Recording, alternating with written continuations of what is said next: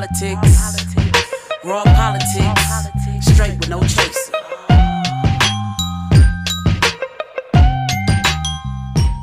Welcome back to Raw Politics Straight with No Chaser. I'm your host, Jay Plummer. We have a lot to talk about this week, so let's get at it. The elections are over in New Jersey and Virginia. New Jersey squeaked out a win.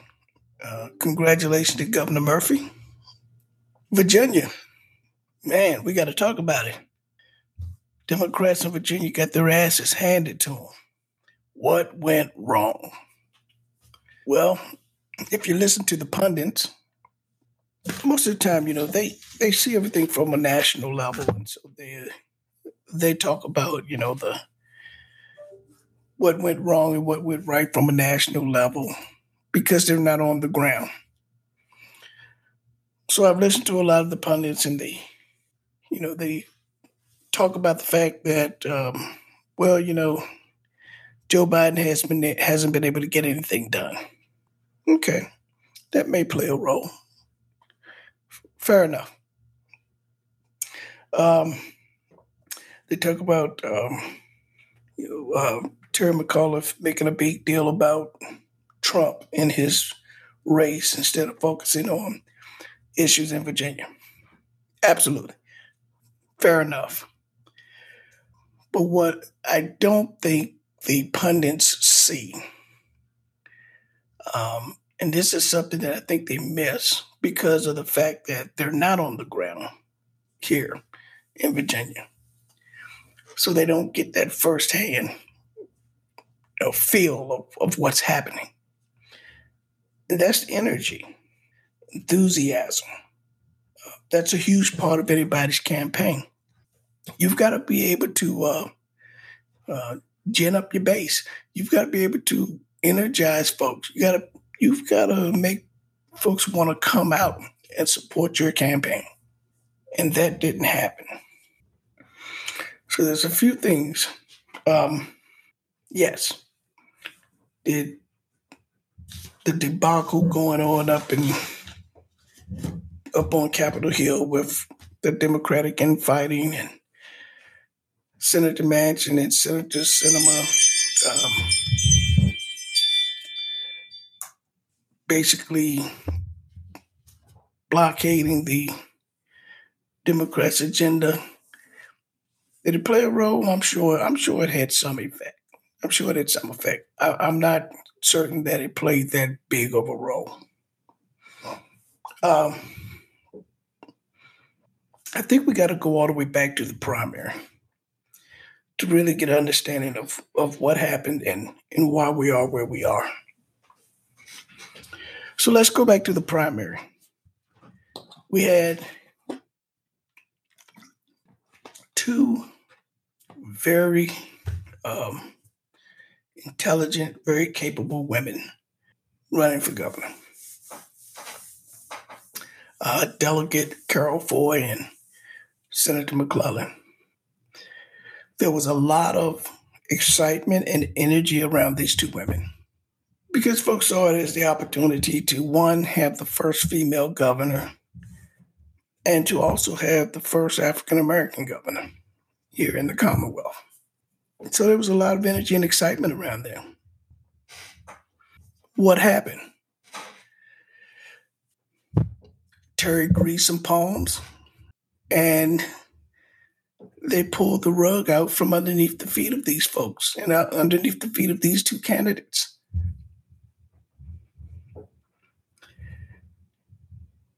And so while people were thankful for what Terry accomplished during his first term as governor, the excitement was not there for him to to to make that second run at it. It wasn't. People were ready to move on. They were ready to move on, and there were a lot of folks I think that that felt um, disenfranchised and somehow slighted by their own party. Um, this is something that Democrats are going to have to reckon with. Um, we have to stop playing the click game, and and it it's it's here big time. Uh, if if you run in certain circles, you know, you get the support behind you, and that's what we had here. We had we had those Democrats that you know rubbed elbows with Terry and you know that those uh, backroom handshakes and and so they were going to support Terry and they pushed Terry and they got him across the finish line to include to include the Democratic uh, Black Caucus here in Virginia. You're not off the hook. You're not off the hook. So, so I think going back, that's where that's where this thing really started unraveling. Really started unraveling at the primary. And Terry did herself no uh, favors by mentioning Trump every every five minutes. You know, Glenn Youngkin was focused on talking about what he was going to do in Virginia. Terry McAuliffe was focused on talking about, you know, how Glenn Youngkin is baby Trump. Okay it got old real fast and he never moved on. People got tired of hearing about how uh, Trump endorsed Glenn Youngkin. Okay, okay, we heard it. We got the message. We heard it. We got to move on. And we didn't move on. So while Glenn Youngkin was talking about policies and talking about what he was going to do, Terry was stuck talking about how Glenn Youngkin is, is so tied to Trump and it didn't work. And Terry had the right policies. He just wasn't talking about them. He wasn't talking about them. People need to know what you're going to do. What are you going to do for me? Man, I don't care whether Trump endorsed this guy or not. I don't care. What I really want to know is what are you going to do? What are you going to do? So that's another piece. And then Terry puts his foot in his mouth, goes out on stage in the debate, and says, you know, parents shouldn't be telling schools, shouldn't be involved in telling schools what their students should should learn or what the school should teach. I get where he was trying to go. It was horribly messaged. It was horribly messaged. Certainly, parents should have some voice in their students' education. I don't think anybody would disagree with that. I hope they wouldn't. But it was horribly messaged, and he did nothing to fix that. And so Glenn Youngkin seized on it, and he drove that thing in the ground all the way to election day and, and the McAuliffe campaign did nothing to try and counter it. Nothing. So here we are.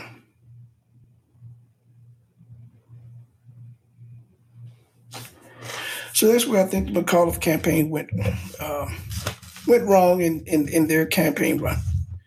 But let's talk about the uh, let's talk about the party. I mean, there's there's plenty of uh, there's plenty to go around. So we looked at the map uh, as far as turnout and everything. And, you know, the pundits initially thought, well, oh my gosh, you know, McAuliffe's not getting the support he needs in the suburban areas. Nope. As it turns out, the support in the suburban areas were um, almost the same as they were in the previous election So what went wrong? I tell you what went wrong. For far too long, the Democratic Party has neglected the rural communities. They've neglected them. I've worked in the party central committee for over 10 years and and I've heard the concerns, I've heard, you know, the rural communities voice these concerns time and time again to the party. You have to help us. You have to stop ignoring us. I hope they got the message this election because they didn't get it before. So it wasn't the suburban areas. It was the margin of turnout in the rural areas that really just killed the Democratic Party because they've made no effort to reach out in the rural communities. So you can do great, you know, in the in our big populated areas all day long. But you still have to be able to to keep that margin of, of of votes in those rural communities somewhat competitive. Because when you're getting beat 80 to 20 percent in the rural communities, I mean, you can't win like that. You can't win like that. And so, what does the chairman of the Democratic Party go on to say after the election? She says, We're so proud of the progress we've made. What the hell? That has to be some of the most tone deaf leadership I've heard. You just got your ass whooped. And that's what you say? You're proud of the progress? No,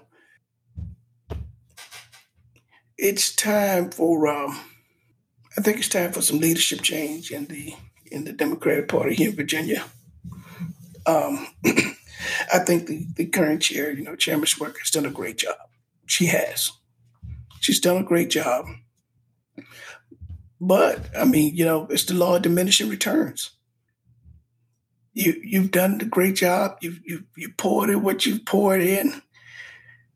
But it's time to to uh, to get some new blood and some some new energy, uh, some new ideas. It's time to take the party in a different direction because clearly what we're doing now is not um, it's not sustainable. It's not sustainable, and we have to we have to put together a strategy to help our rural communities. Um, you know, it's it's not enough. I mean, I had the opportunity to um, to be a part of the Sorensen Institute's political leaders program, and part of that, you know, we travel around to to different areas throughout the Commonwealth, and and we get a chance to see the issues that they're dealing with, you know, in their communities. And you know, I had the opportunity to go out to Southwest Virginia, and I saw firsthand, you know, how important the coal industry is to Southwest Virginia. And I'm just using this as an example, but um, you can't you can't just keep saying we're going to get rid of coal, we're going to get rid of coal, we're going to get rid of coal, and I go talk to these folks and say, but here's what we're going to do because when they hear that, what I hear, what I hear you saying is, you're going to take food off my table. You're going to take food out of my family's mouth and just leave me to fend for myself. Again, it's messaging because it's not so much about democratic policies that shutter in the coal industry. I mean, it's really the market. The coal industry, the market in coal is, is shrinking. The market's just not there anymore. But there has to be there has to be an alternative. There has to be something, you know, what are we gonna do? These folks have to survive. They still have to pay their bills. They still have to put food on their tables. So when when coal is gone, what's left? What's there to replace it? What are we gonna do for them? That's the kitchen table talk. And that's what Democrats are failing to get done. We have to be able to message these folks, and we have to show them that you know it's, it's just not uh, political speak. You know, you know you have to genuinely care about people. It's about genuinely caring about people. I see you hurting. I hear you. Now let's go back and put some policies together that's going to help. That's what we've got to get done. So, Democrats, we've got work to do. We've got a lot of work to do. It's going to be a long four years, and I suggest we use it wisely. So, um, moving moving on from from Virginia politics, because I'm still, you know, quite angry with with this whole political uh, season. But hey, we have an election every year here in Virginia, so we gotta, you know, we've got an opportunity to uh, to fix some things for next year, I guess, if there is a silver lining. So on the national level, uh, we've President Biden finally got a win. Uh, we're finally able to get the infrastructure bill passed. Um, yeah, I, I guess that shellacking we took here in Virginia, you know, finally, um, finally registered with some folks up there on the hill that you know, hey, oh my God, we've we've got to do something. yeah, a little too late, but hey, you know, I guess you know, better late than never, right? Better late than never. Um, but where do we go on this Build Back Better bill? you know, we've got Senator Manchin that's, I, I you know, I'm, I'm, I find it hard to follow this guy. Um, he comes out and gives a speech where he really says nothing, says he's going to clear the air on his position, but then he doesn't clear the air on his position. Kind of confusing.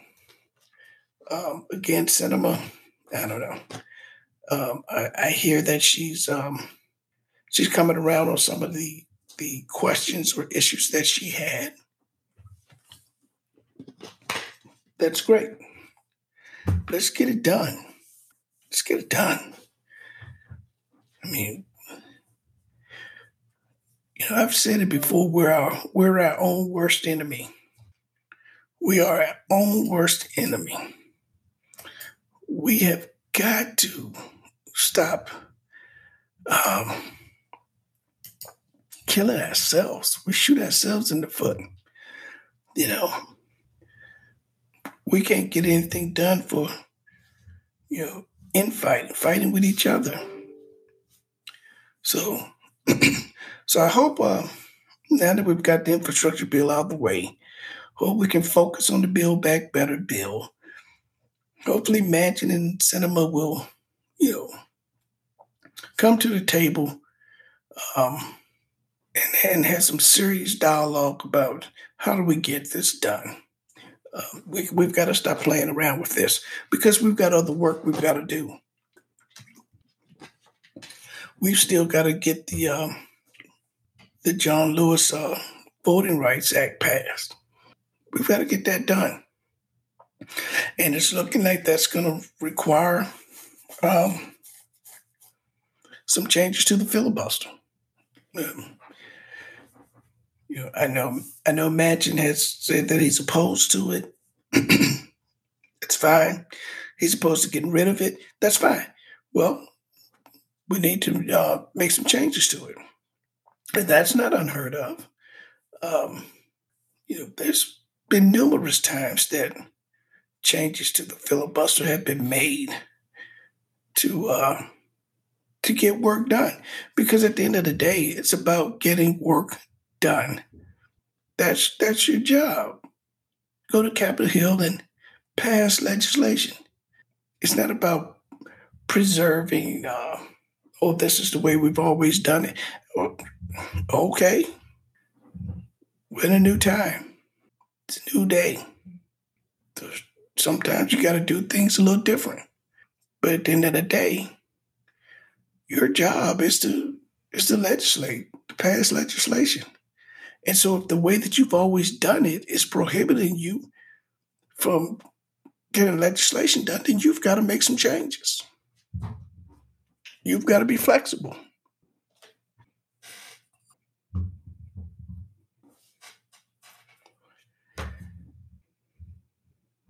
So, so we've got four years of uh, Republican control. Just to sum it up, we've got four years of Republican control here in uh, in Virginia. Since the Republicans have taken back control of the House as well. Um, we'll see. I mean, it's going to be a dogfight um, everything from from these uh, voter suppression laws that they're going to try to try to implement and get passed. Uh, abortion rights, they're going to go after that. Education, uh, they become increasingly hostile to public education because you know, uh, and then they'll you know mask it with this term parental choice, which really means segregation again because you know we want parents to be able to put their kids where they want to. So okay, we get it. We understand that dog whistle. So those are some of the fights that we've got coming up in the next four years. So Democrats, get some rest. Take a week or two off. I'm getting ready to go on vacation. I'm going to take a week to decompress let's come back ready to uh, to strategize, to put things together, so that we have a better showing the next election cycle. So get some rest. Um, candidates. Uh, I know you're out there still working because you know, like I say, we've got an election every year here in Virginia. But uh, give us a break for a week or two hold off on them doggone fundraising emails for a week or two. Can we get a break? Can we get a break? And uh, let's get back at it. I mean, we can't give up. You know, we take our lumps, we go back to the drawing board, look at what went well, what went bad, how do we fix it. But one thing we don't do, you won't see Democrats trying to storm the Capitol you won't see us trying to foment an insurrection simply because we lost an election. Nope. We're going to go back to work and we're going to plug up the holes and we're going to come back and get the job done. So, thank you all for joining in. Again, I am your host, Jay Plummer. This is Raw Politics, straight with no chaser. And we hope you come back and join us again soon.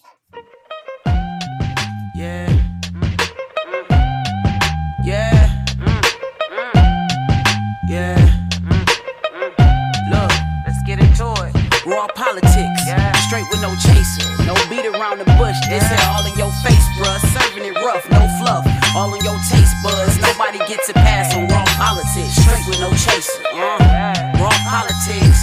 Uh. Raw politics straight with no chaser. Raw politics, uh, raw politics, uh, straight with no chaser. You're now tuned in to Raw Politics, straight with no chaser, with your host, J.A. Plummer. Have now entered the world where character matters, no one gets a pass, and where I make the rules. yeah, raw politics, raw politics, straight with no chaser.